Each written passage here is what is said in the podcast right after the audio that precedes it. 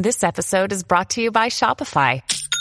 Forget the frustration of picking commerce platforms when you switch your business to Shopify, the global commerce platform that supercharges your selling wherever you sell. With Shopify, you'll harness the same intuitive features, trusted apps, and powerful analytics used by the world's leading brands. Sign up today for your $1 per month trial period at shopify.com slash tech, all lowercase. That's shopify.com slash tech.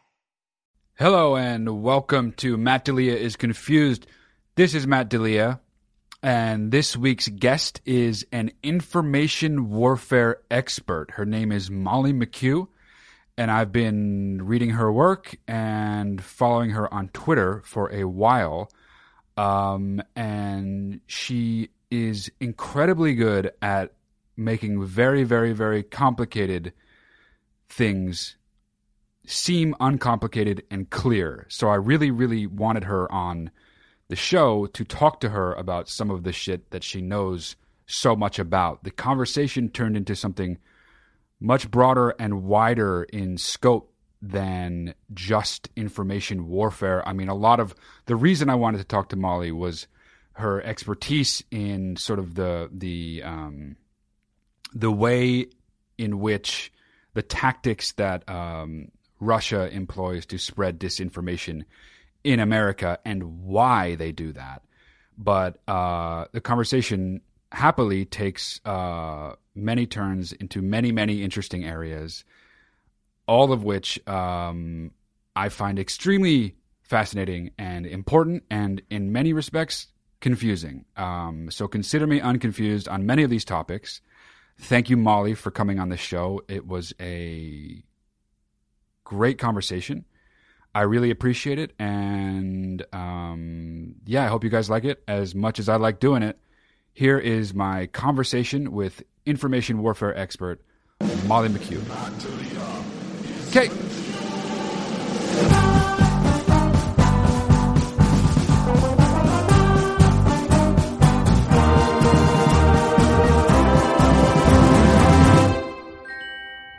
You know, I have a background in in Russia studies more than anything else, Mhm. and uh, ended up working at a think tank. Um, and then the wars started, uh, thus aging myself. But um, uh, so ended up doing Middle East and North Africa for a, a while, and then sort of went and did some consulting work in West Africa. Sort of found my way back to the former Soviet Union just after the war between Russia and Georgia in 2008. Mm. Um, and it was this really fascinating time period to sort of be in the region, watching what Russia was doing because while they hadn't lost the Georgian War, they also didn't win the Georgian War. Mhm. And that period afterward was this time period where there was this sort of internal refocus on uh, in Russia on what went wrong, what does this mean? Mm. And one side of that was um, purely focused on kind of the hard power issues, like our crappy Soviet era conscript army sucks. How do we fix it? And coming out of that, you see um, sort of an intense focus on logistics, uh, the new development of all the weapon systems that we've seen in Syria and elsewhere, and in Ukraine, um, and then uh, a renewed focus on sort of special forces capability troops to sort of fill the gaps. Uh, these like huge battalions of, of special forces guys. Um, uh, so that they don't have to worry about the crappiness of the Mhm. conscript army anymore. So that was sort of one side of the equation. But the other side that they were much more focused on, because a key part of what they were trying to do in Georgia in 2008 was win the information more quickly so that they could win concrete targets um, in their tactical approach to the war, which they failed on. Um, was how do we do this without tanks? Mm. And that was where you see this new focus from the Kremlin on all of the aspects of sort of political warfare and influence that we have become very focused on in the past three or four years. Um, but the investments into RT and sort of foreign language state media, um, the ability to influence um, the conversation and narrative both internally and abroad, um, all the the sort of aspects of, of cultural influence and compatriot influence and, and political influence that have been discussed in Europe and, and abroad as well. Um, but then in this time period, uh, you really see them focusing on having watched how Obama won in 2008, having begun to understand how critical social media can be to reaching audiences and shaping the landscape quickly. You really see this intense focus in that realm of um, sort of using social media Um, the idea of micro targeting, the idea of sort of sculpting information to reach specific groups. Mm-hmm. Um, so, working in Georgia in that period after the, the Russian war, um, Georgia really became an early laboratory of uh, Russia's renewed um, experimentation with updated, modernized political warfare and information warfare tools, which we didn't really understand until after the election right. in 2012, when the Russian oligarch won mm. the election in the country. Right. Um, but but after that was really when um, we had to come sort of come straight up against this and understand what had happened and look at what that meant and all of the things that we saw in Georgia in 2011 and 2012, uh, in retrospect mostly, um, but all of the things that we sort of saw them doing in terms of narrative and tactics and tools and procedures um, were things that we then saw roll out more broadly in Europe and beyond.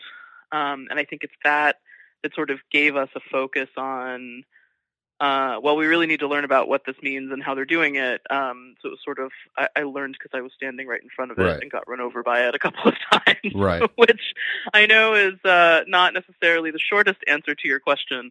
Um, no, but, but I yeah. was fortunate to have smart teachers, um, many of whom were uh, intelligence guys who were sort of, you know, deep in the Soviet mystique of all this, so mm. knew the history of uh, sort of KGB disinformation and, and tactics and all of that, and how that all connects to the, the sort of updated approach. Um, and so I think you, you learn because you have to stand there and watch it, and either you believe that it works and because you see how it how it affects uh, populations, or you don't. Um, so right. I decided to learn how it worked. right. Yeah. I mean, it gives you a, a genuinely unique perspective, and I, I, something I find odd that I think so, someone in your position, who is obviously rare, unique to you, I, I, I think that people can listen to something uh, in this realm and think, well, that either that doesn't work or that's just that's not really a thing like this idea of like hybrid warfare, which I know you, is a term that you've you've used before. And it, but this idea that this kind of propagandistic stuff, how much does it really work? You know, coming from your point of view, you've actually literally seen it on the ground in a micro way and in a macro way. And I find just the whole sort of politicization of the whole idea of information warfare as like, you know, because now I think the way people the way people know it now, I think the way most people came to it is is really sort of the way I came to it, which is that it's the 2016 election, and everybody sort of looks at that and thinks, well, how much did Russia really affect what happened, and da da da da da. But it also it's almost like the very idea that this something like this could work is thrust into question. Uh, and and but you have literally seen it on the ground in front of you f- for a while, and you also are recognizing it now happening to us. You know, and I think that that f- puts you in a unique position to say, no, no, no, this is a fucking real thing. You know, this is a real thing, and I've seen it work, and it actually is and can will probably continue to work on us. And I guess what I'm curious about, um, and I think another criticism people talk about is that this is nothing new. But I think right. what do what do you say to that? Because while that's true, there are new elements of it now that make it uniquely dangerous to our time now. Yeah, and it's funny because the two things that you were just talking about uh, are like sort of the key pillars of the you should doubt all of this is real purveyors. Right. And they sort of contradict each other, which is always amazing. Right. Um, these are long established sort of tactics and traditions of disinformation and intelligence and deception, whatever you want to call them, um, influence more broadly, um, even not by foreign intelligence, but how you, uh, you know, change narratives and impact audiences in domestic environments and with politics and winning narratives and telling stories.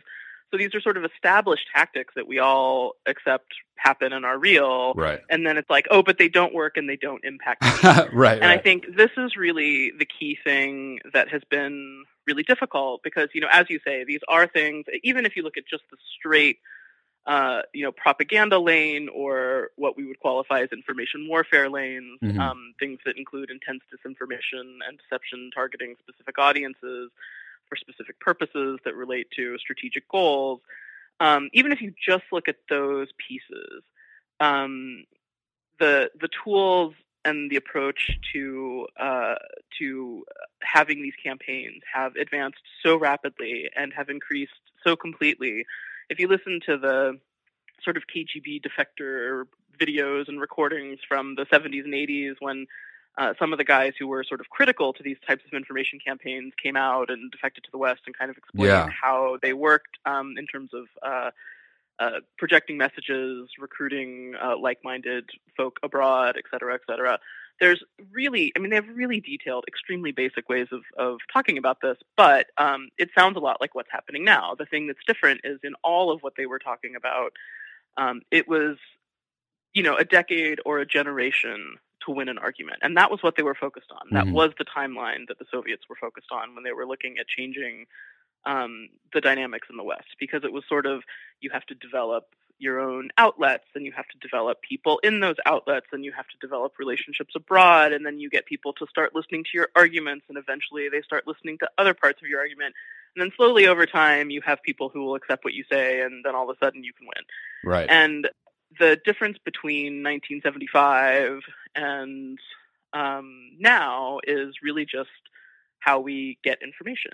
And um, the the quickness with which both you know 24 hour broadcast news um, and the impact of social media on us and on news uh, as a secondary item um, has accelerated the cycle of information and accelerated the way that we consume information and accelerated the way that we either reinforce or um, change our beliefs hmm um, is is really a, in, a critical difference. And I think the way that, particularly the Russians that we have seen, we've seen, um, you know, the Chinese have been doing it for different means. That's adapting now. Uh, the Iranians and others are, are definitely in the space. Uh, you know, I think the last report on this was something like 95 countries are definitely doing their own sort Right. of deceptive information operations online. But with the Russians being sort of uh, uh, you know, uh, pioneers in the space, um, the things that were the most successful were not these Internet Research Agency ad campaigns, although that's certainly an aspect. Um, it's the 25 other pillars of how they do information that were more important. The investments in uh, things like RT and Sputnik and Ruptly, uh, things that sort of propagate little packaged news stories Mhm. abroad quickly, investments in other outlets uh, like In the Now News and stuff like that, that that look like not Russian media but are in fact Russian state media.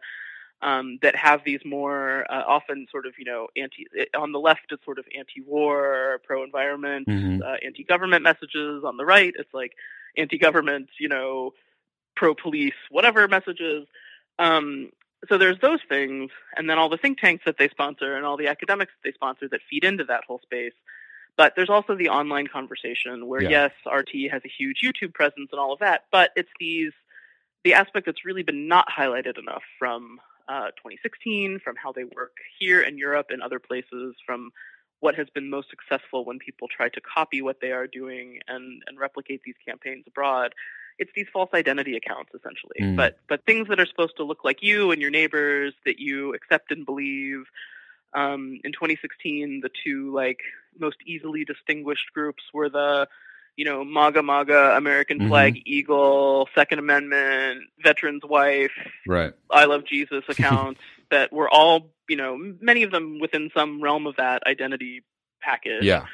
Um, that were amplifying pro-Trump messages, anti-Hillary messages, um, not using IRA, the Internet Research Agency memes, but but news stories and um, Mhm. you know content and claims and rumors and whatever else. But they looked like people like you, the guy from Wisconsin, Right. so why not?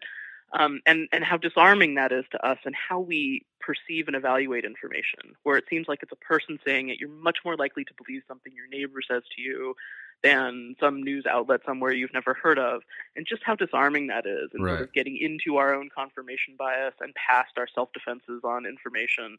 Um, so I think that's really important. On the left, there was the exact same thing happening with um, the Bernie bot networks, Right. but um, where it was these sort of same themes of Hillary sucks, anti-government, new generation, we need vast change, and the similarity of those messages was actually really interesting to look at in many respects. But Mm. um, we've talked a lot more about the one side and not so much the other. But anyway, Right. so I think that's but that's kind of this whole aspect of the very gray manipulation of conversation. And there's like 10,000 examples of that right. that you can point to that are so hard to get people to accept and unravel. You know, these bizarre, well established historical narrative accounts where it's like 95% Soviet nostalgia pictures, they're kind of funny, and then there's Right. like the 5% that's trying to change your mind about what caused World War II. Right. Um, and the same way they do that with these false identity uh, or you know anonymous American history accounts, where it's like 95% stuff about the Civil War, and all of a sudden it's like weird modern political commentary. Right. Um, and and and the the importance of things like that, of like building audience, you know, building information architecture, and then exploiting it when needed, is just something we continue to deny as important. Right. And it's so silly because it's what every media outlet and political person ever has tried to do in order to win. Yeah, it's like the So oldest. we know that it works. yeah, it's like the oldest technique. I wouldn't even call it a trick. It's just an, a, a, a, a tried and true technique of of Absolutely. of that sort of conversation and politics and everything like that. I mean, it goes way, way, way, way back. And I want to, I want to sort of. So I think that when you when when you think of it in the context of in the 2016 election, when we're the when you see when you're looking at the apparatus and you're and you're and you're noticing that it's it's not only pro Trump stuff, but it's also pro Bernie stuff. I think it sort of gets into like because I think for a lot of people that might be a little bit removed from global politics in general might just say their their sort of skepticism might be rooted in like well why would they even do that you know? And i think the why starts to become a bit clearer when it's not just trying to get trump necessarily trump in office but it's this very specifically sort of vague broad anti this one party, this one person, you know, and I think that that the why sort of becomes a little clearer. Can can you talk a little bit about the like the the why are they doing this in like the most macro way? the goal has always been um, to and, and sort of the the fifty thousand foot talking points that everybody's been repeating the last few years, but sort of inflame division, uh, create distrust of our own institutions, of our own nation, et cetera. Um, that is very real, and I just think that we still haven't looked at what those things actually mean. Like they're really nice fifty thousand foot talking Mhm. points, but what does that mean on a tactical ground level? And I think it, the left, in particular, in the United States, um, has not really looked at how their narratives have also been sort of infiltrated and exploited by Mm. foreign actors, particularly the Russians, when it is useful to them. Right. Um, the Chinese are also very good at this, in particular in promoting these sort of like, hey, you know, democracies suck at addressing climate change, but authoritarian states are real great at it. Look what Right, China's done. Right. and right, you just right. sort of look at stuff people post sometimes, and you're like, oh my god, I can't believe that person is literally posting Russian or like Chinese state media and Yeah. not really understanding what they're doing. So I mean, there's just there's things where we have our own confirmation bias where we don't really look at where information is coming from and we just agree with it essentially, and and that means reposting or liking or, or whatever, um, and that's unfortunate because we help those outlets build audience with those narratives, and then they use it for other purposes as well.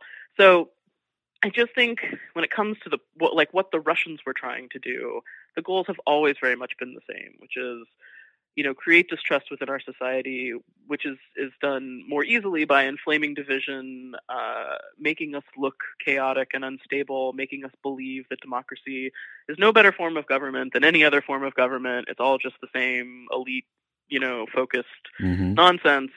And um, I think if you look at what that has looked like since 1965 and listen to how we discuss ourselves now, it's a little bit eerie. And this is not to say the United States is a nation without flaw, Mhm. uh, or that everything is perfect and wonderful, or that all of our politicians are great, uh, and and absent conflicts of interest. But um, I think this the erosion of the belief that a system of participatory government is somehow important to who we are Mhm. and how that informs our position in the world.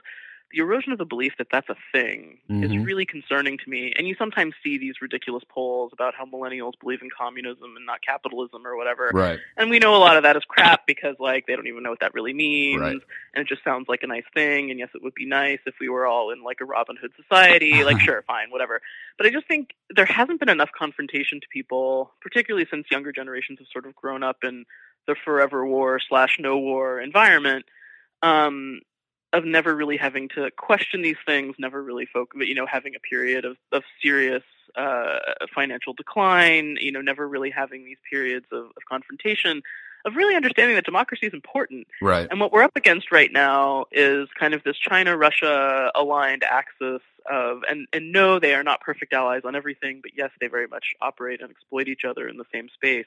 But this kind of new, you know, data-driven digital dystopia authoritarian universe where all the tools of technology that can be wonderful and connective and freeing are also tools of oppression and control. Um, and there's vast advantage for authoritarian countries that are trying to develop them and deploy them, as we see in China now. Um, and where we're just not really accepting that we are, in fact, still the head of the movement that isn't that. Right. If we're not in that space fighting for things like individuals matter, individual rights matter, human rights matter, all of the things that we've sort of lost the definition of in the concept of liberal democratic values, which no one wants to define or fight for anymore. Um, when we don't understand that we are important in that movement, and when you see some of our most significant national companies um, also sort of being in the space of not really caring about those things or Mhm. believing that they have a role in those debates, um, I think we're really screwed. And I just think everybody needs to take a deep breath and refocus on the fact that we don't want to live in a Chi- in a, in a you know China social credit. Sorry, you have the wrong DNA. Go to the concentration camp now. Universe. Um, and that's kind of the brink of, of what we're on. And unfortunately, this does all start with the information warfare, information operations conversation, and kind of rapidly slide into this bizarre science fiction sounding dystopia world. But it's very much the same tools backing these things. Um, and I think the idea of, of information control as a, as a necessary component of population control and behavioral engineering that's now being done online um, is just so important to accept because we see it many places. And while we have obsessed in great detail about Trump and to some extent Brexit, although the Brits still don't want to talk about that, Yeah. um, and a few other sort of specific campaigns, there's been almost no conversation about the way companies like Cambridge Analytica and SCL, or very similar to, offering very similar tools to, uh, using Facebook Help, um, have been helping um, ruling parties stay in power in Africa and the impact that that will have overall on African democracy over time, which is just you know reinforcing power structures, making it harder to challenge established powers, um, limiting the role of opposition movements, um, you know, building de facto quiet internal police states. Like we just aren't having the conversation about this stuff in the way that we have to and need to Yeah. because it's not just about whether or not we like Facebook and whether or not Facebook is nice and fun, right. but um, this really is about human freedom and how we want to go into the next era of incredible technology and incredible developments that are happening. Um, and what do we believe in when we're facing these incredible challenges of our own sort of ethics and morals that are inevitably coming? Right. Do you think that because it, it feels like almost like a blind spot where people don't want to confront the uh, the possibility that them alone on their device or on their computer can be manipulated. I think that there's this idea that it's it's a free they're free to go wherever they want on the internet, on social media, whatever. They can look at anything they want. And I feel like there might be this blind spot where where there's there's a there's a lack of not even a lack of understanding, but a lack of a willingness or an awareness of the possibility to confront the the idea that you might not be really the the master of your own destiny when you're just sitting there at your computer. You're you, you know what I mean? Like I feel like people there's this almost block to this possibility that they're being driven to think something, you know, because to believe in propaganda or to believe in the information warfare thing, you have to believe that people, yourself included, are are malleable and easily manipulated. And I think that it's just this deep discomfort, uh, creating this blind spot that that that there's like this unwillingness to to to really consider that because of the the overwhelming implications of that, you know. And I think that's sort of tied into something you talked about a little bit, which is that the the internet is not just this this free space where you know you can find the information you want and everybody's just sort of of the same mind you know? There there it's not just a democratic institution. It's not just the democratization of information. There's also been this backdoor authoritarianism thing that has really sprung forward and shown its teeth that I think people really, really, really did not expect or anticipate. And I think people are having a hard time catching up to that reality, you know? Um, and I think that that people aren't really catching or keeping an eye on that back door.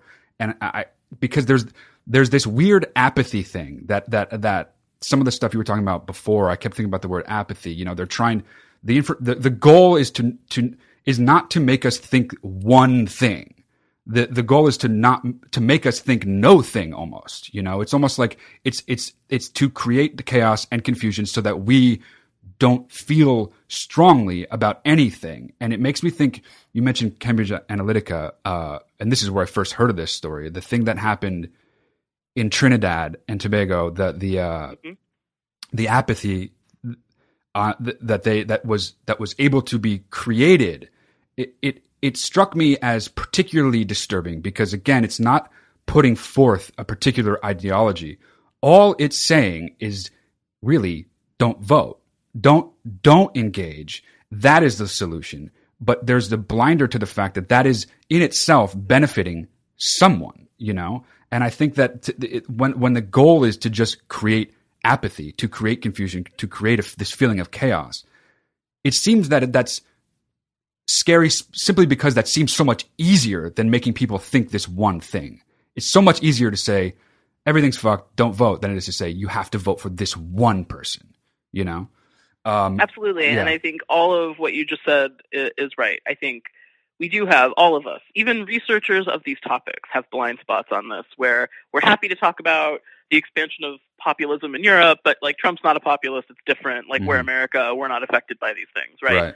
And uh, it's you do see the sort of blindness for your own weakness everywhere, especially on this issue. And I think in particular, um, you know, information operations propaganda are never about information, right? The the end goal of all of it is behavioral change of some kind. Right. And maybe it is it maybe it is, you know, not doing something as the end goal, maybe it is doing something as the end goal. Um, but we do have concrete examples and more than one of that working, of right. there being from the specific Russian campaigns that we knew were going on in 2016, um, areas where, and the earlier ones and the tests in 2014, 2015, er, earlier ones where there were concrete behavioral change outcomes from the campaigns that they were running. And you can sort of laugh at them if you want sometimes, but it doesn't matter. like right. it, it, still made people act differently, and I right. think that's the key. And so, yes, I think that's that's kind of the thing. In all of the sort of best examples of Russian disinformation that have been analyzed since Crimea, since the invasion of Crimea, um, in particular, where there's been this new focus on this sort of whole realm of, of influence and things, um, they are never trying to convince you of one thing. They are trying to put forth 28 warring narratives. I think the UK sort of documented like 56 different narratives about why Russia wasn't responsible for poisoning Sergei wow. Skripal. Um, you know, but and so there's so many different things. You look at them all and say, no one can know anything. Mm-hmm. You know, fuck it, I don't care. Right. And that, but that is such a powerful tool of behavioral change uh, and population control of getting people not to care about things. Like, how many people do you hear now who just say, I don't want to talk about politics in the U.S., uh, in France, in in the UK. I don't want to talk about Brexit. Like, I just want to get on with it. Um, yeah. Where the information overload aspect is too much for most people. Um, nobody wants to live in any, and no one in any country in any environment wants to live in like a heightened state of potential conflict and threat and fear right. and and crisis and chaos all the time. It's just too much. No one wants to do it.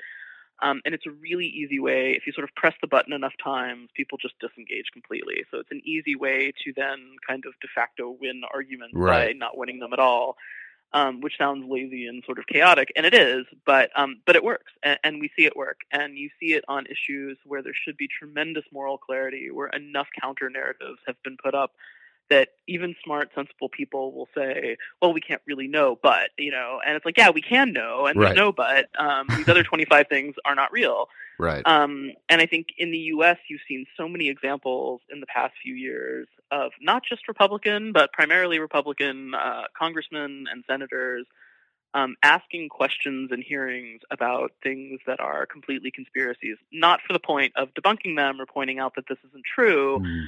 um, but because they actually think there's something to it, because the entire information environment they inhabit is about these things, um, that I think we should all be concerned about uh, how information is influencing us, influencing our politics, influencing our country, influencing us and how we make decisions, how we engage in the world um, and sort of spiraling outward what that means for everyone. And I think you're right about the phones and the fact that we all think this is like this amazing remote control to mm. engage mm. in things in the world and don't see the other side of it, which is people are collecting stuff from us and right. influencing us and changing our behavior. And if you sit down and explain to someone what the social credit system is in China and the fact that this isn't just like some funny little thing, but has like real life outcomes in terms of accessing jobs and loans and going to prison or being able to leave the country or not. Uh, right. You know, it sounds really terrible and people are against that. But if you point out that the same thing exists in the United States, um, not as a government thing primarily, but like your insurance company offering you discounts if you let them collect all of your data. Same right. idea. You know, like it's it's you know that you have to change parts of your behavior to get the discounts, so you're going to do that. It's the same thing. It's behavioral engineering yeah. that's targeting us for specific things. And while it may be a great goal when it's about creating safer drivers um, or you know people who are eating better foods or whatever, um, it's the exact same thing in terms of this idea of sort of scoring and um, uh, data being used uh, to advantage or disadvantage us or change how we're behaving um, in different ways. And I just think that that's, this is such a powerful realm, uh, sort of the gamification of our lives um, that we haven't really accepted as happening or important. Um, I don't know why that is. yeah, I was going to ask why. Why do you think that? I mean, you you must see it so much. I mean, I even see it, and you know, this is your area of expertise. You must just.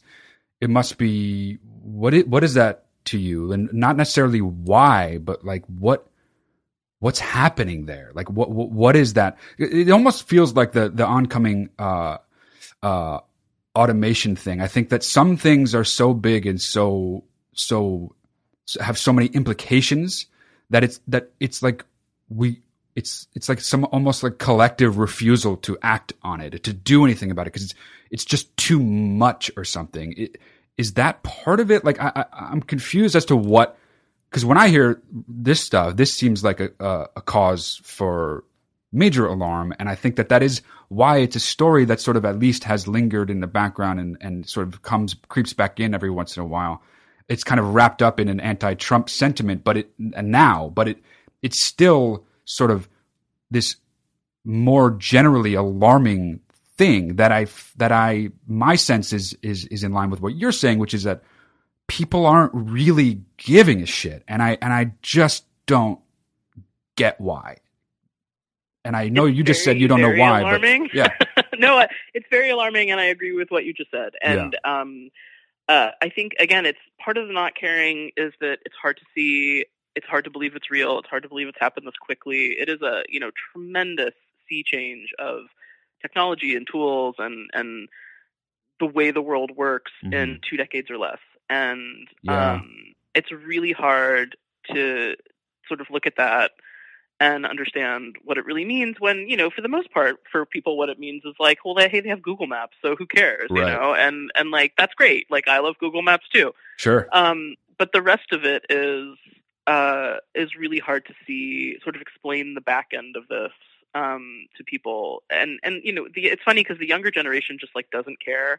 If you tell you know if you ask Gen Z in particular, like you know you have no privacy and everything you do is being collected and using to profile you and whatever, and right. they're like, yeah, who cares? Like I don't, but like I just don't care anymore, and that's interesting also. But um, I do think there's this. The economic aspect is, I think, the place where potentially people can learn to care more, because in many very real respects, um, if you look at where wealth is being generated in the United States in particular, you know, it's not because people are building stuff anymore. It's because of data. Right. The value of Uber is not that they pick people up and drive them places, it's that it's a data company. The value of Airbnb has nothing to do with renting houses, it's because it's a data company. You know, the value of Rent the Runway has nothing to do with clothing, it's because it has this huge back end of data mm. that is collected on things that it's using to model AI and algorithms. That is its value. and I think helping people understand that that like the same way there was sort of the labor revolutions in previous centuries, this understanding that um, you know corporate wealth comes from the input of individuals into then labor. Like you needed it doesn't matter if you know the engineers were the ones who built the company or whatever else. Like the guy digging the coal out of the ground still really mattered and and had a value in the company and deserved mm-hmm. to be mm-hmm. compensated for his his role in creating wealth for that company um, like that sort of revolution, but this idea of labor has a value that needs to be compensated is very much where we need to be focused on data. Right. The idea that data is the new labor, and in de facto right now there's like data slavery, and just none of us see that the wealth of, of these companies is being generated from us. Uh, and some of them try to say, well, you know, you're getting a free service, so that's what we're compensating you. Um, mm. That's not really true. It's completely disingenuous. Um, and when that is then being turned back on us to control us and change our behavior and all these other things, um, I just I think that there's this. I don't know how to tell that story better. Right. Um, clearly, we're not telling it well, or more people would care. But the idea that like it would really freak you out if you sat down and talked about how the police state works in China and that neighbors report on people and and you know because they don't want to be they don't want to get in trouble for not reporting something so they'll call it in right like right. that, no one likes that. Everybody says, "Oh, police state bad," but you know, no one wants to talk about the fact that your neighbor's ring is like doing the same thing to you, right? Right. And, like that, and we're participating in these things voluntarily because right. we think that they provide a service to us. Totally. Um, and like, okay, fine, I'm fine with your packages not getting stolen, but I don't really want everybody visiting my house to be part of some facial recognition totally, system yeah. that someone's building. And so I just think that's kind of the space where it's not about privacy. It's like this whole new category of conversation about how wealth is generated, where it is coming from, how it relates to us, um, and and what all these tools really mean. Um, because when it comes to the conversations about automation and the future of work, what the hell are people with nothing to do? Right. And at first, it was sort of this very elite conversation, like, well, who really cares if the stupid auto workers can't build cars anymore? Like, right. they can figure out something else to do, and we'll just sit here and write our columns about things. but now AI is designing stuff and picking what movies are going to get made and writing columns and and involved in all this creative work. And now everybody's feeling a little more insecure. And I just think, again, this is this whole space where we really need to have a real conversation about what is governance in a world where um, automation is very real and where work and labor are no longer real issues to discuss. Um, you know, what is the value of democratic governance? Um, right. The interaction between government and society in, in this totally revamped interaction system of of benefits and and you know laws and frameworks um, we're not anywhere near having those conversations yeah. of how real the disconnect is between the digitization of everything and how we rule ourselves. Um, and this is part of this. Right now the digital authoritarians are winning and the rest of us are sort of over on the side watching netflix um, right. and and I don't know how to get past that barrier. But it's really important that we do. Yeah, you mentioned something earlier. Th- this idea that Gen Z, uh, younger generation, growing up, sort of having it, it be the they're they're in the for, forever war, never war. I think is the way you put it. Which is, I think it creates this weird zone where there's no threat of them of war breaking out here, and there hasn't been for a long time but yet we're at war and we and there's an awareness of that that we've been at war and there's almost this it's like this you can just hand wave that away like that war has been going on so long it's almost not real. You know if you've been living with those wars in the middle east your whole life america's engagement with them then th- there's this weird idea of war as being not here wherever you are. You know it's not close to you. And i think it creates this weird sort of zone in tandem with this idea of they've grown up with Facebook, with all these things, and privacy is just not what it was to the generation prior or any other generation before it. You know, there's so I feel like it's this it's this double edged thing where war is is a real thing. It's going on forever, but it's never going to happen here. And privacy, who cares? Everybody has Facebook. You know, there's this idea that if everybody's participating in it, I can't not, A, I can't not, but if everybody's participating in it, how bad could it really be? You know, and I think that because they're sort of removed from generational threat, really, you know, I mean, they they they they're able to become. I don't know if lazier is the right word, but I guess more apathetic about these things, you know, and I and I don't know, as you're saying, just sort of the way to frame it to say, hey, this is a fucking big deal, you know, but it's hard to convince someone who's never had to really think about shit like that, you know, and is very removed from ever having to think about shit like that.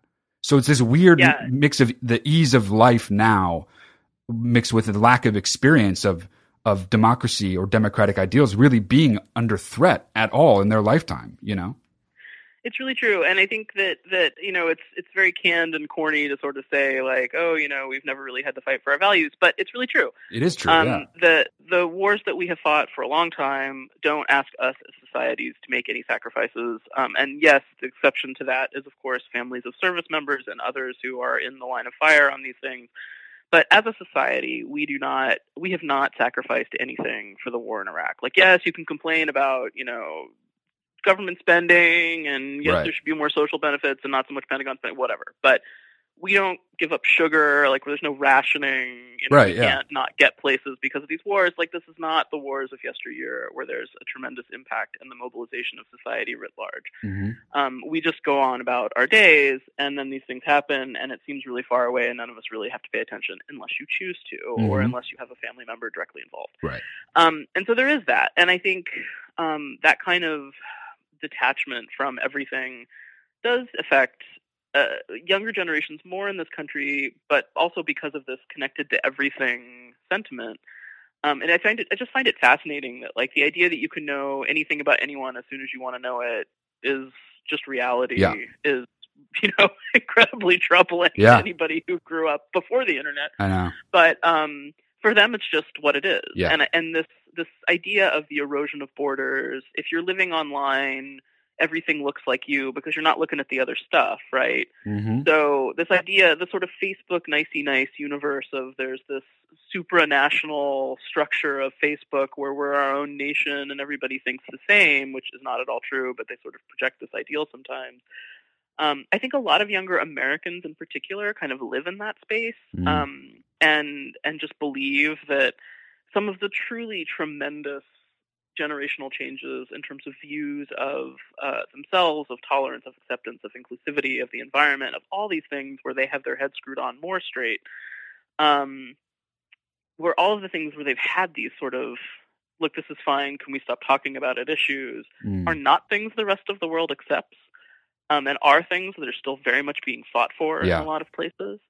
Um, and I really just, it's this bizarre everything is the internet that I see, thus the rest of these things don't exist problem. Right. That I think affects many people. And it's not just the younger people, it's everyone. It's older people who have discovered 4chan so they can follow QAnon as yeah. well. And, um, but, but we're all very prone right now to seeing our own tiny sculpted environment as the only world there is, which is allowing a lot of us to ignore real challenges, problems, conflicts, threats, to the things that we actually know are important, even if we're going to be cheeky and sort of sit there and say democracy is the same as authoritarianism, isn't it, man?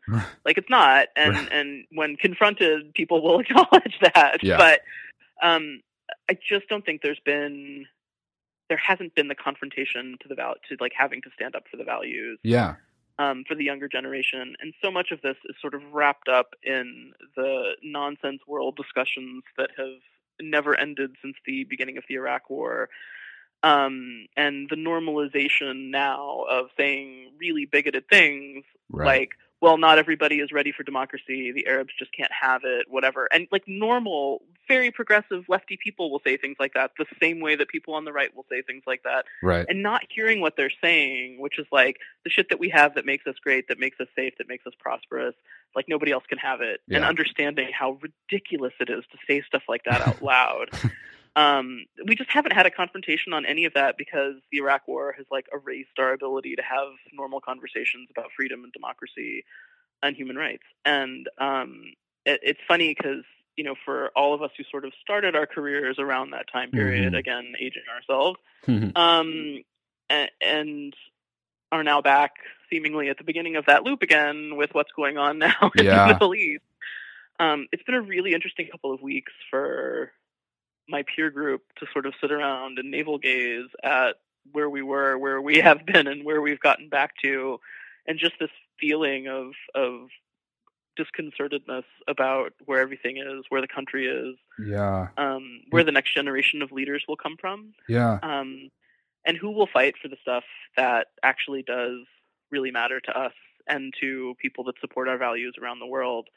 Um, when right now we're not even doing it. yeah. It's it's I, it's like the, there really is just it's just like too much distance from having to fight for these things. Like there's like several generations now haven't really had to. It's been sort of a given, and it's allowed a couple maybe generations now to just sort of live in it and ex- and and feel like it's just the way the world is or something. Like their existence is just the way it is, it, and and they've always been afforded the ability to be this way or something, you know, and and and it, it, you know to to look at the to take a longer view historically of where we're coming from and where we might be going is to maybe sort of stir uh, or, or ring an alarm bell, you know. But I think it's easy now to be so distracted and to be so uh, contented and comfort comforted just throughout the course of any given day. There's no real threat to you. Uh, that I, I think that it, it it's hard to make people engage with these broader ideas and ideals of of you know uh, uh, democratic ideals and things like this. It's harder to make people think understand that they actually are or at least could be under threat and at least could fucking go away. You know, I think that that's not a reality Absolutely. to people. Yeah. But so much of this is about identity and the core identity of who we are as Americans, and for a long time have never questioned this, right? Yeah. I mean, it comes in different forms. Uh, there was the Greatest Generation generation, and the We're Fighting Communism generation, and the We Fought for, fought for Civil Rights generation. But the core of all of that is the same idea of we are fighting for a more perfect democracy. We believe in these things. Uh, you know, coming from different sides, but you know Mhm. what I mean. Like, Yeah, the, but the totally. core of all of that was this idea that we are a great nation that will do great things. And I- really do feel badly for the younger generation who doesn't seem to believe that and doesn't seem to have had that experience or a thing that they define as their identity in this space. And I really wish they would find a thing to fight for that would give it to them. Yeah. Um, and and you know, I, I- it's hard to have this when you know Americans have a terrible, terrible understanding of history all the time. Mm, yeah, like we yeah. are lazy about history. We don't know any of it, uh, and and it would be great if we knew more. But um, but you know, the narratives that form who we are in the sort of media is now everything post Cold War world.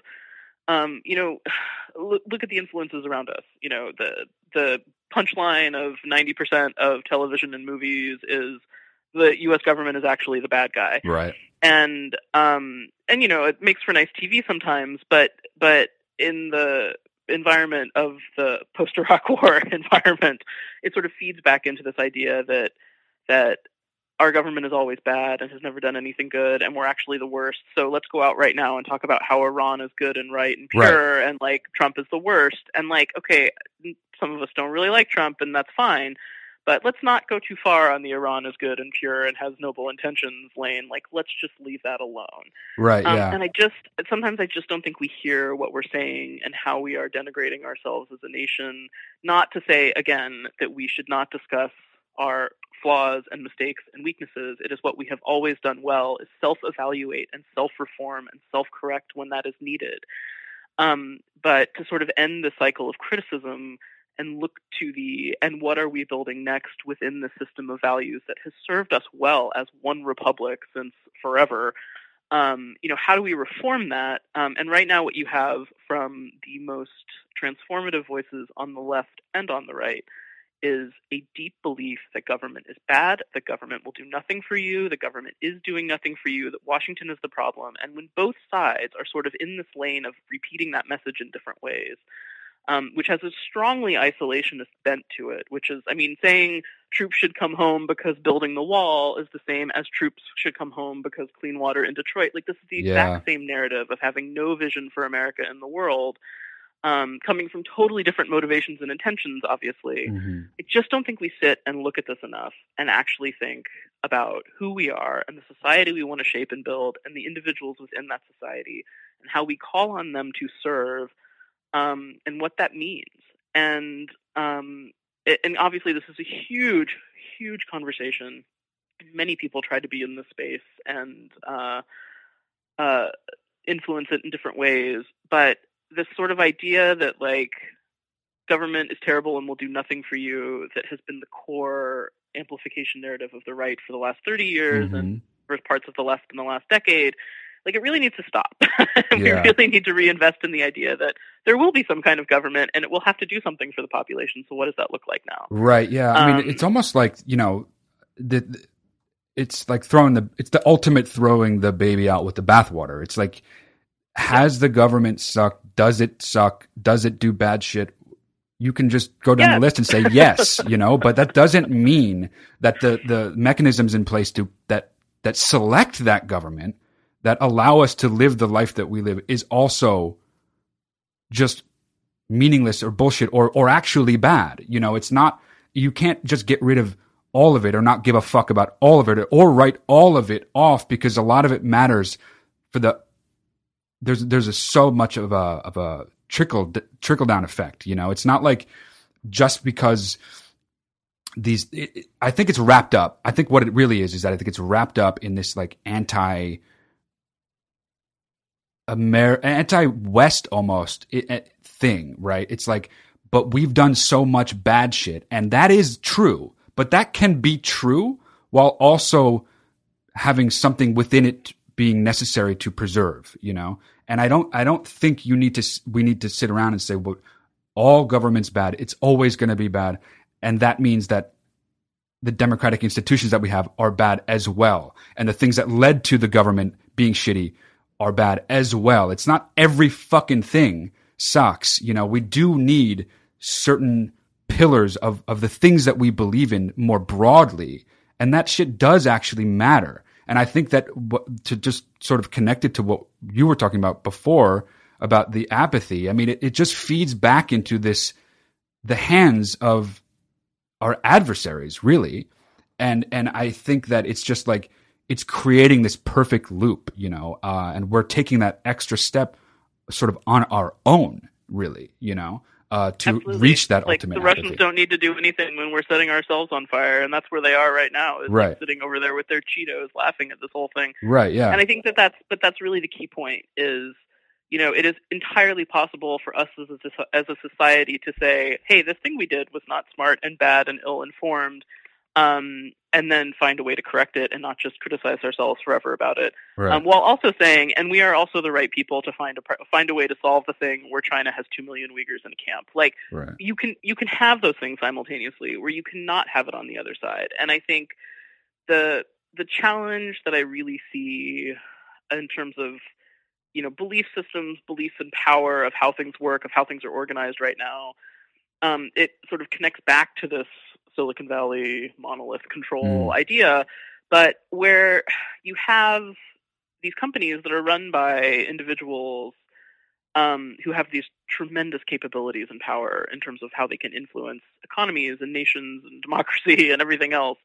Um, who, in many cases, believe that's how stuff works best, right? Because mm. that's how they've built their companies, mm-hmm. and and and when you sort of project that onto how they interact with the world, you kind of have these eerie conversations with tech execs and Silicon Valley types and like all of the sort of weird techno libertarian space people um, where you try to press them on things like, well, right, but democracies are best positioned to confront many of these challenges mm. that face us like climate change, and they'll just go mm, because they don't believe it. They think that authoritarian countries can can confront things like climate change more effectively. And when climate change is sort of the primary global problem for so many on the left and so many in the younger generation, and rightly so, this mm-hmm. is not something that should be ignored or right. whatever. Um, but when that does become the primary motivation of how you're looking at, at government and change and abilities to do things, this idea of, well, a couple of guys working together might be able to fix it more than like people voting on stuff becomes so toxic and so dangerous because yes, it is true. But um, but what are you sacrificing for that? And like the the idea that you no longer need to convince voters of things that you're just sort of like a reflection of polls and like no that's not what leadership is like voters have never wanted to do the right thing your job as a leader is yeah. to convince them of stuff that's how it works and um uh you know it's just that so i think that that i think is a really dangerous space this idea of um, it is actually better when stuff is centrally controlled by a few people um, that everybody seems willing to sort of play with right now on the thing they care about most. Right. Um, Republicans have sacrificed what they really believe in for the judges and the guns and whatever other talking point bullshit. Yeah. And uh, on the left, you see it in in the context of talking about. Uh, you know, more real threats, but things like climate change, environmental standards, and and other issues.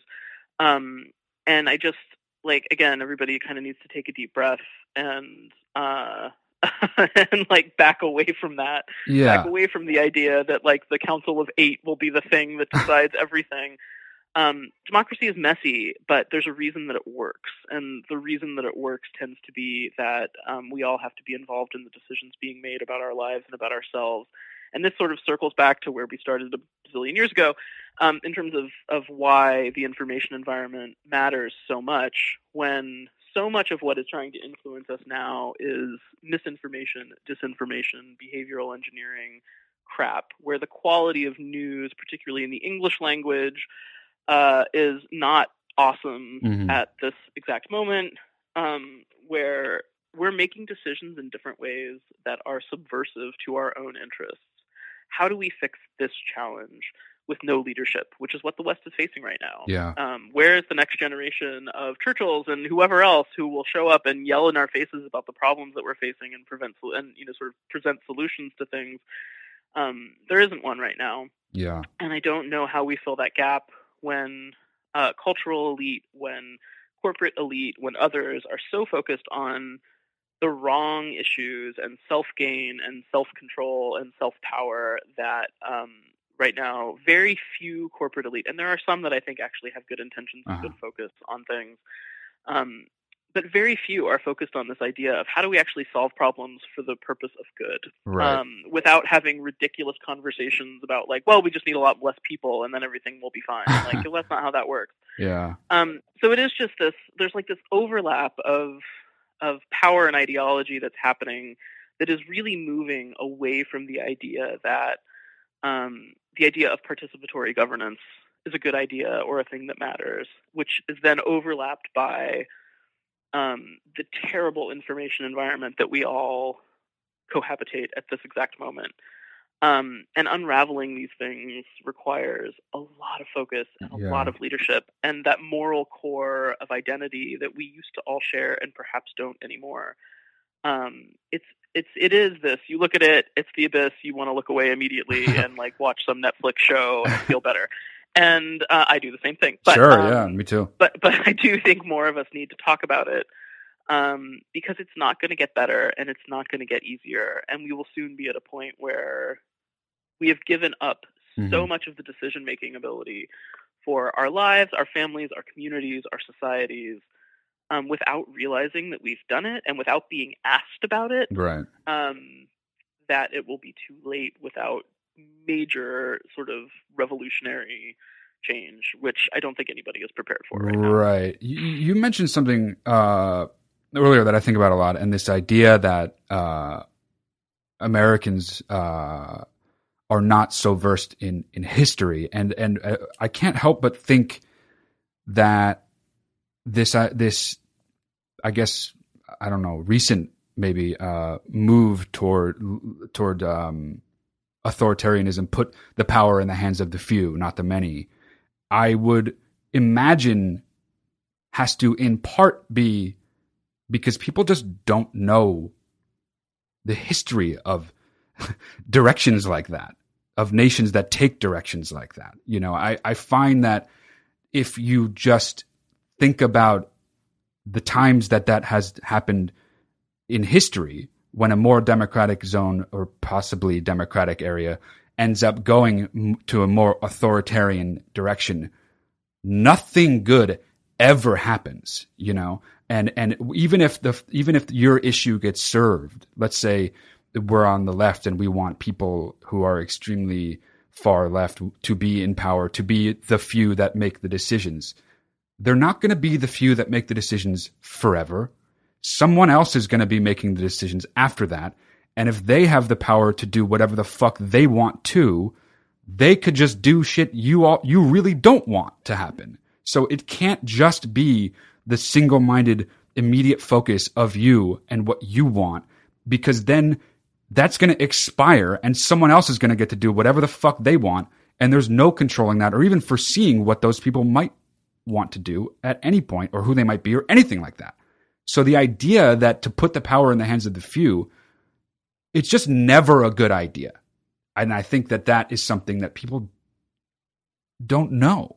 And I find that strange because it's if you one look at totally history, right. one look at history is just it's just a one long lesson to not fucking do that. You know, it is basically one long message of not fucking doing that. Yeah. And and times when when when the control from the few has eroded, being positive, transformative moments in history. right?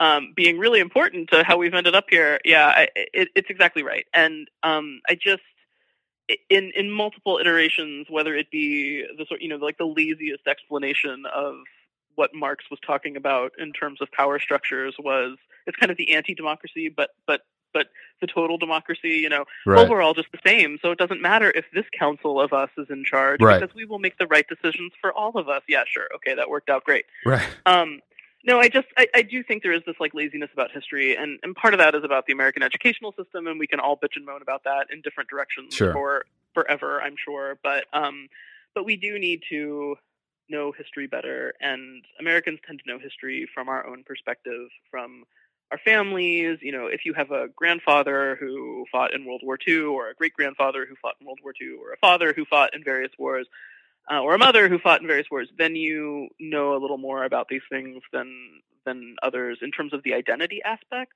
Right. But yeah, we suck at history. We need to know more. We need to understand more about why what we are is such an anomaly and so important, Right. and why countries like Russia and China hate it so so much and are very focused on eroding the idea that what we are is something that is good and powerful.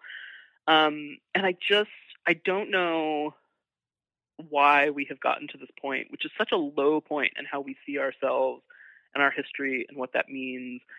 Um, and some of the nonsense debates you see, particularly on social media, but you know this debate between uh, the one that sticks with me from Mm. the last few months um, as a particularly awful example of how stupid our discussions of history have become is um, the woman who was in charge of the 1619 project for the New York Times got in a Mm. fight with one of the most preeminent scholars of the Civil War in the United States online Hmm. um, about uh, whether or not all of history is really about, or all of American history is really about racism and slavery, or whether there's other stuff. Right. And the the sort of Civil War scholars' point was, look, all these things you're saying are true, but in every aspect of what you're talking about, you know, white Americans led these movements to help fight these things. Right. White Americans fought a civil war to end slavery, which is sort of going through and saying you can't make the definition of American history purely about racism because it is not true Right. and the ensuing fight online and the nonsense it stirred up. Um, to me, this is such a problem. This idea that we cannot have shared history, we cannot have Mm. shared good points in history. It all has to be some aspect of identity politics. That's corrosive. Whether your point is about inclusion or whether your point is about racism and identity politics uh, in terms of how the far right, you know, sees things, it's not good. We Yeah. do have shared history. We do have shared values.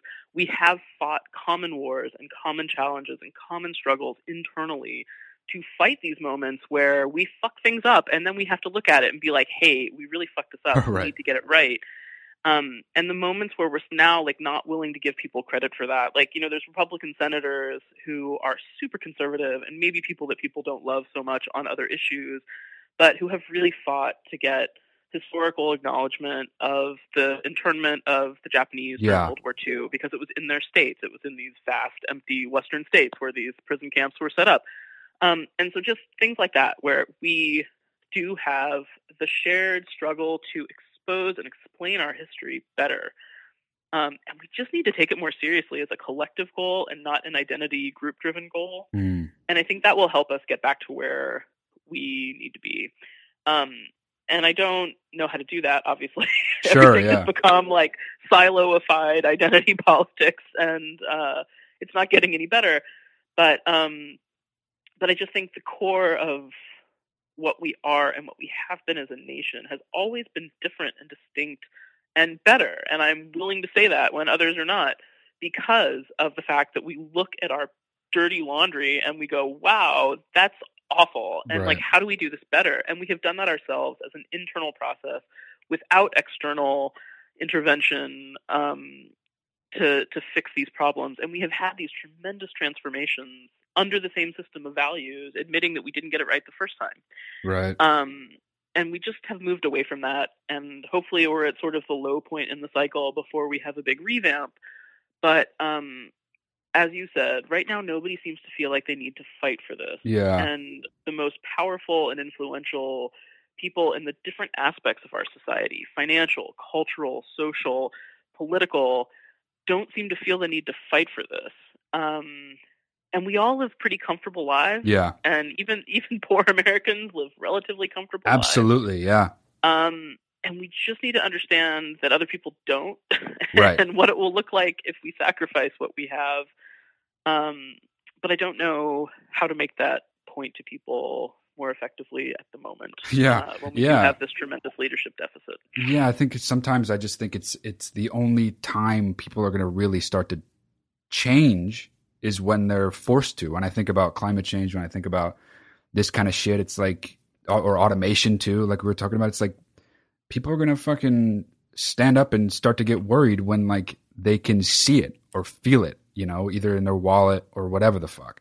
Um, and I think that Climate un- change is one of the most frustrating things to me. Uh, one, because I come from a science background, oddly enough, and it drives me crazy when people are like believing in weird stuff instead of anything that looks like science.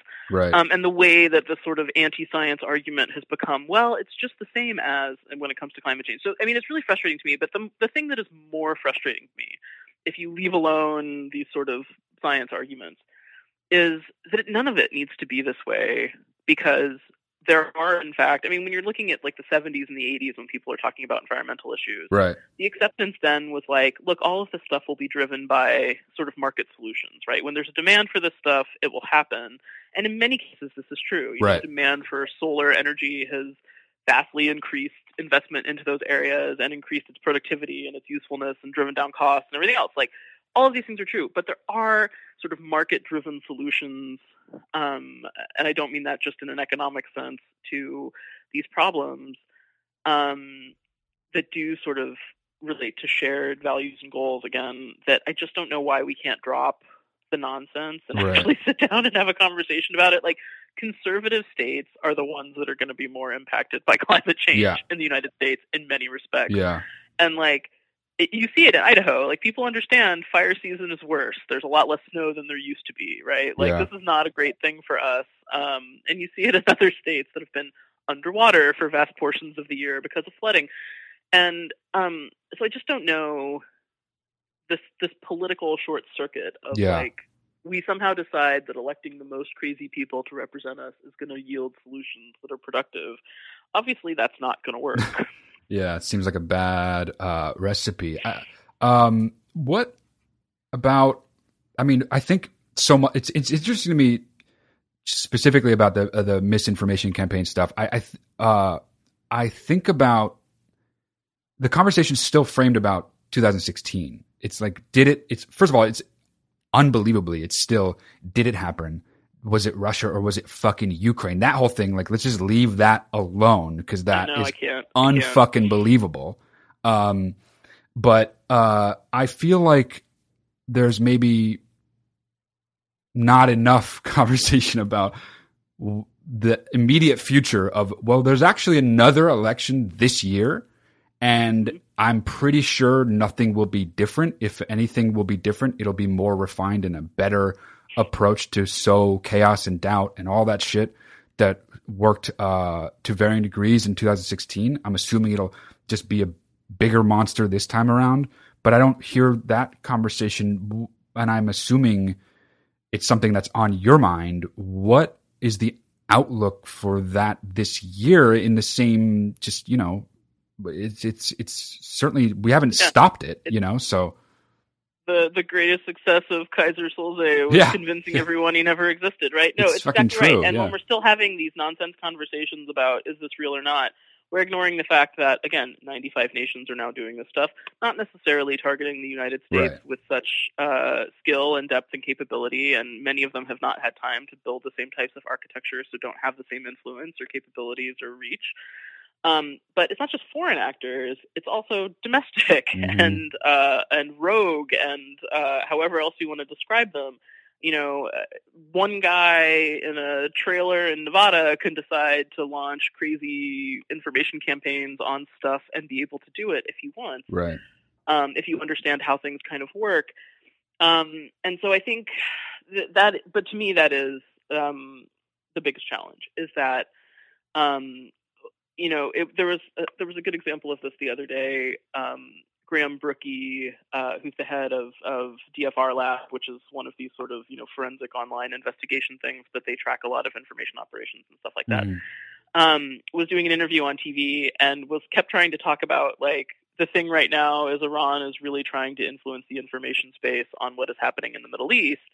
And the woman asking him questions just kept asking about cybersecurity. And these are not the same thing, right? right. These are totally different realms of stuff. Yeah. And I feel like sometimes this is our world right now. Totally. But when it comes to the information domain, um, nothing has changed since 2016. And if anything, our protections have gotten weaker. Like, yes, Cybercom um, has set up infrastructure to monitor state-driven campaigns and their influence, and has uh, conducted some operations to disrupt what they see at times, um, which is not really well disclosed, but it is happening. Um, sure, that's fine. Like I do have some confidence that things are being done on that side, but it has not changed the fact that Russia, China, others have well-established information architecture that reaches Americans. Right. It doesn't change the fact that we haven't looked at what that means on the left or on the right. It doesn't change the fact that a huge amount of that has been targeting um, American military personnel and veterans. Mm. Um, there's been good documentation of this in a couple of recent reports this year, um, but uh, at the fact that it's probably influenced opinions on a lot of different policy issues and political things. Um, but I mean, the fact that that all of this is about as much about collecting information from us as influencing us and what that really means. Yeah. Um, there's all these different aspects of this that we have not confronted or had grown up conversations about because everything has to be about whether or not we're supporting President Trump. Right. And um, that is so dangerous to us as a society that Americans are completely exposed when it comes to the idea of information defense. Um, we do not have any national infrastructure that will explain to us what an information campaign is that is trying to influence us you know, we do not have leaders that are willing to, to say things about specific issues or narratives or sort of try to dial down the rhetoric. Um, everybody seems to be plugged into the, like, yeah, it's really funny when some congressman that we like or don't like sort of shoots down Trump on Twitter. But this is all just feeding into the to the you know cycle of escalation and rhetoric yeah. that keeps us engaged in these dumb dynamics of information propagation yeah. that are not helping any of us. So I think we're we're in such a deficit when it comes to our own information defense, our own information hygiene, how we see and evaluate information in front of us, and how we make decisions about what's good for ourselves. Um, and then you add into that, you know, a bunch of different foreign actors, a bunch of different domestic actors, uh, the well-established machinery run by Brad Parscale of uh, disinformation and influence from the Trump camp, the fact that Democrats now believe they need the same, not all, but some, um, that, that on the left you have people trying to do the same types of information campaigns yeah. and fake accounts and false architecture because they feel like they need to fight fire with fire. Um, none of this is improving our ability to see truth from fiction. Um, as Americans, as a, as a society, as a community, um, and we really need to focus on ways to stop that cycle and not just feed into it and make it go the direction that we want. If you, um, I think, uh, I think where people really, uh, in similar, actually similar way to just the idea of fighting climate change, the idea of fighting this on an individual level, I think is genuinely overwhelming because it puts a lot of it gives you not you you but anyone who's who cares about this shit there's a lot of responsibility in that that means there's a lot of energy required in that, and that's not exactly an Absolutely. easy thing to it's, ask of people, you know. So, uh, I, I, I, as uh, on an individual level, what what does one do? And particularly when we're talking about the Russian aspect, when you're saying like this is a tool of state warfare that's now uh, has the ability to target individuals, like right. sidestepping every layer of national defense, right. and we are now saying it's the job of the individual to protect themselves from that. It's right. just bonkers. It's this consistent fight that I've had with other members of our anti disinformation community who will just run around waving their plans for media literacy everywhere. Mm. And don't get me wrong, media literacy is great, and mm-hmm. we should absolutely teach it in schools, and everybody should be more aware of it.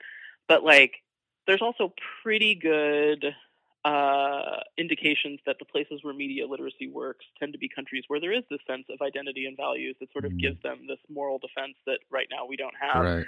Um, and where the love of confirmation bias is still, you know, the all holy grail of everything in terms of how the rest of us see information. Whatever we see first, we believe. And right. You put something in front of us later that tells us that wasn't true, but we still believe it a little bit at least. Yeah.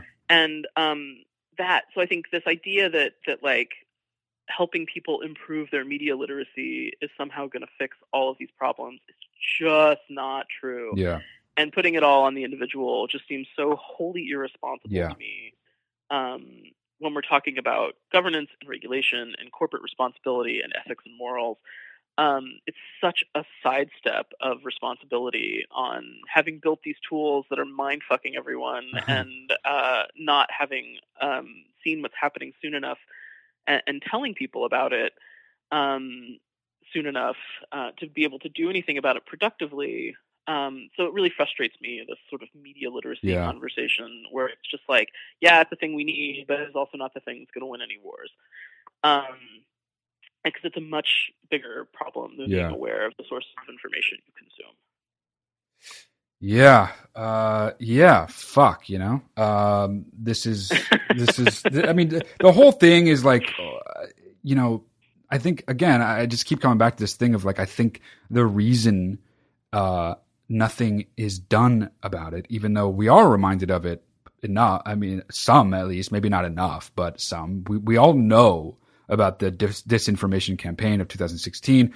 We all know it's coming again. We all, to a certain degree, know it's a problem, but it's just it's just clearly just going to happen again.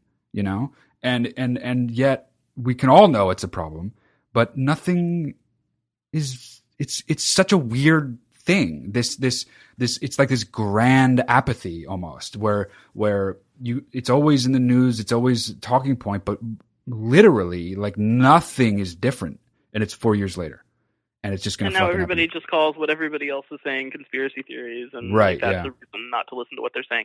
And I, I, all of that is true, and I, you know you have these moments of there are things of, in terms of personal responsibility that, that we can do online to be better information actors. Mm-hmm. Um, but even the most absolute basic one, which is don't engage with crazy inflammatory content. For example, don't retweet the president, right?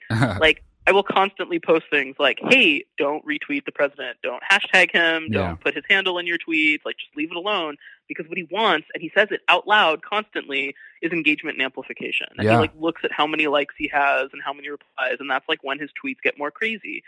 And you'll post things like this, and smart, influential, verified accounts will like it and retweet it and whatever. But then, like five minutes later, they retweet Trump because they have to give their angry comment about it. Mm-hmm. And it's like, no, you don't understand how any of this works. Yeah, still. it's true. Yeah. Um, so even in the most basic sense, I think we're really, really behind um, in understanding how these things work and what we as as individual actors do in the information domain.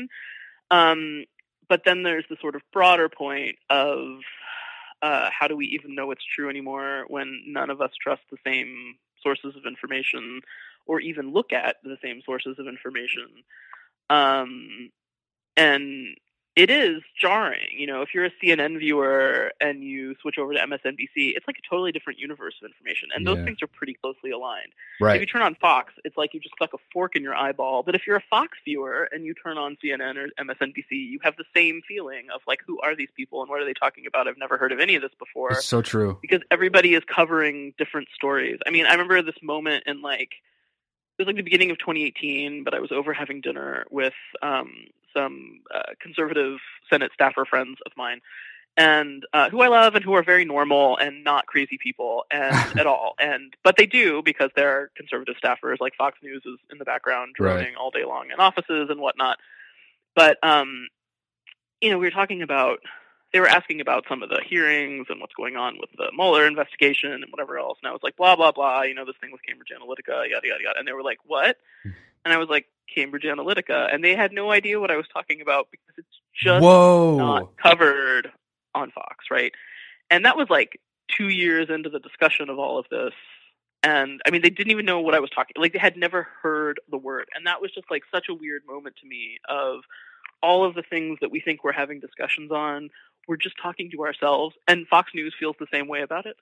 Um, that that like that piece, we really need to confront this piece about the responsibility of news and media like it would be great if everything Murdoch owned would just evaporate because on in three countries they have ruined media in the English language. Yeah. But um, uh, but this idea of creating feedback loops, which we all exploit. I mean, there's good examples of the Obama administration admitting they did the exact same thing Sure, yeah. win policy arguments. You know, like everybody does this, but Yep. but the idea of engaging in feedback loops.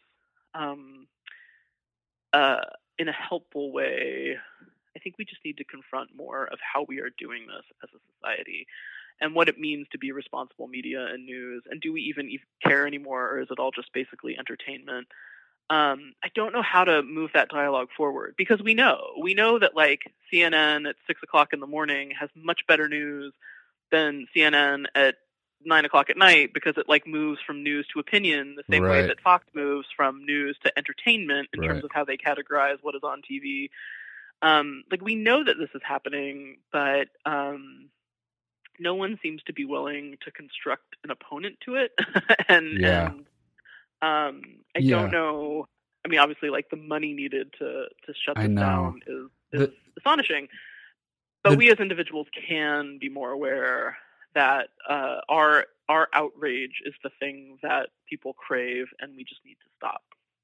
Yeah, the news thing in particular, it's like that. The news, I mean, just the major news outlets, you know, you, as you described, switching from CNN to MSNBC is enough of a jolt, but switching to CNN, from CNN to Fox is like you are literally in It's a like you've different, arrived on a different planet. different, un- completely different universe.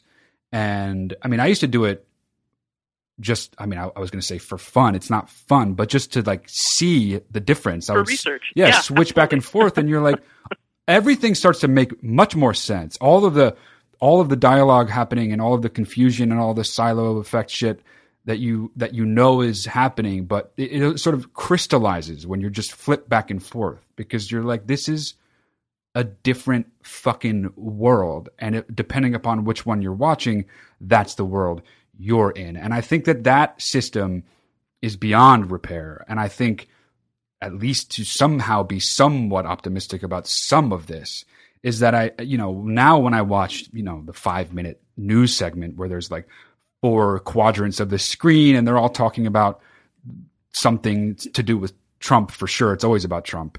Usually a tweet. Yeah. Yeah, it's like some, it's like a very soundbitey thing, and everybody's trying to get their sort of snap in, you know, against the other side, and it's just like by the end of the five minutes, you've gained and gleaned absolutely nothing, you know, and and and that's that regardless of which channel you're watching is is pretty much true, you know. I mean.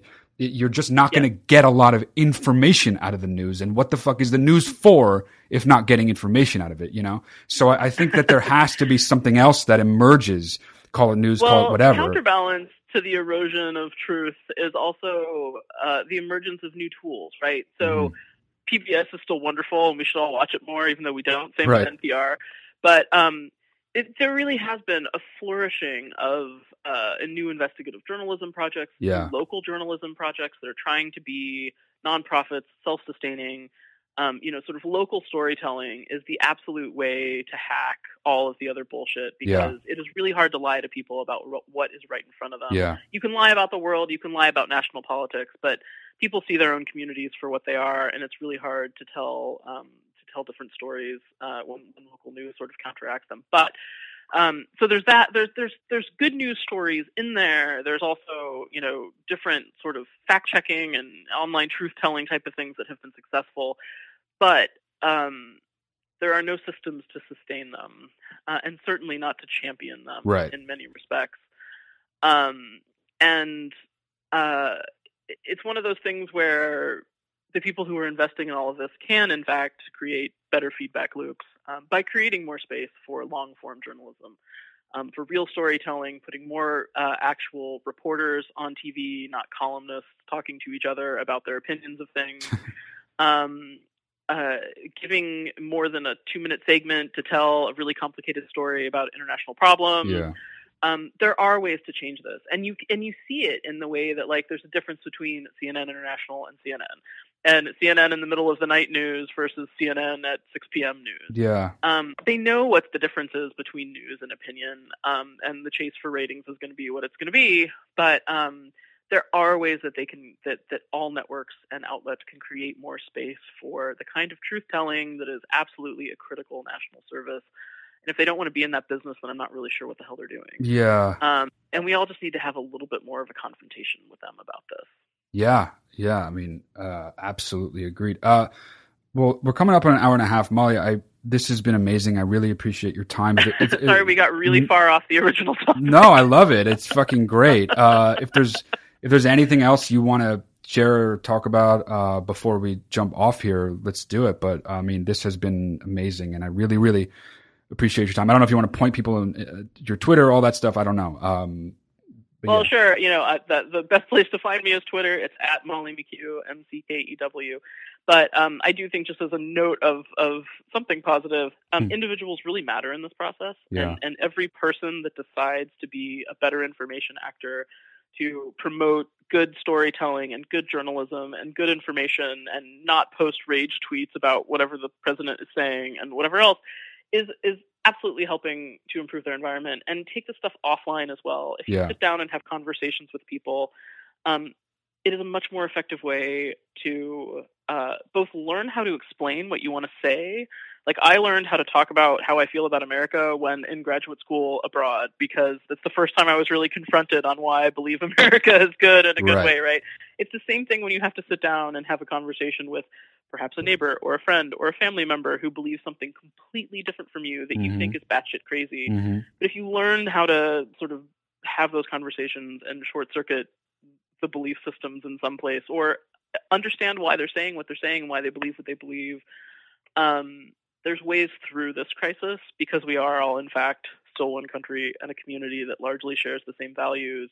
We're just drifting a bit from understanding that.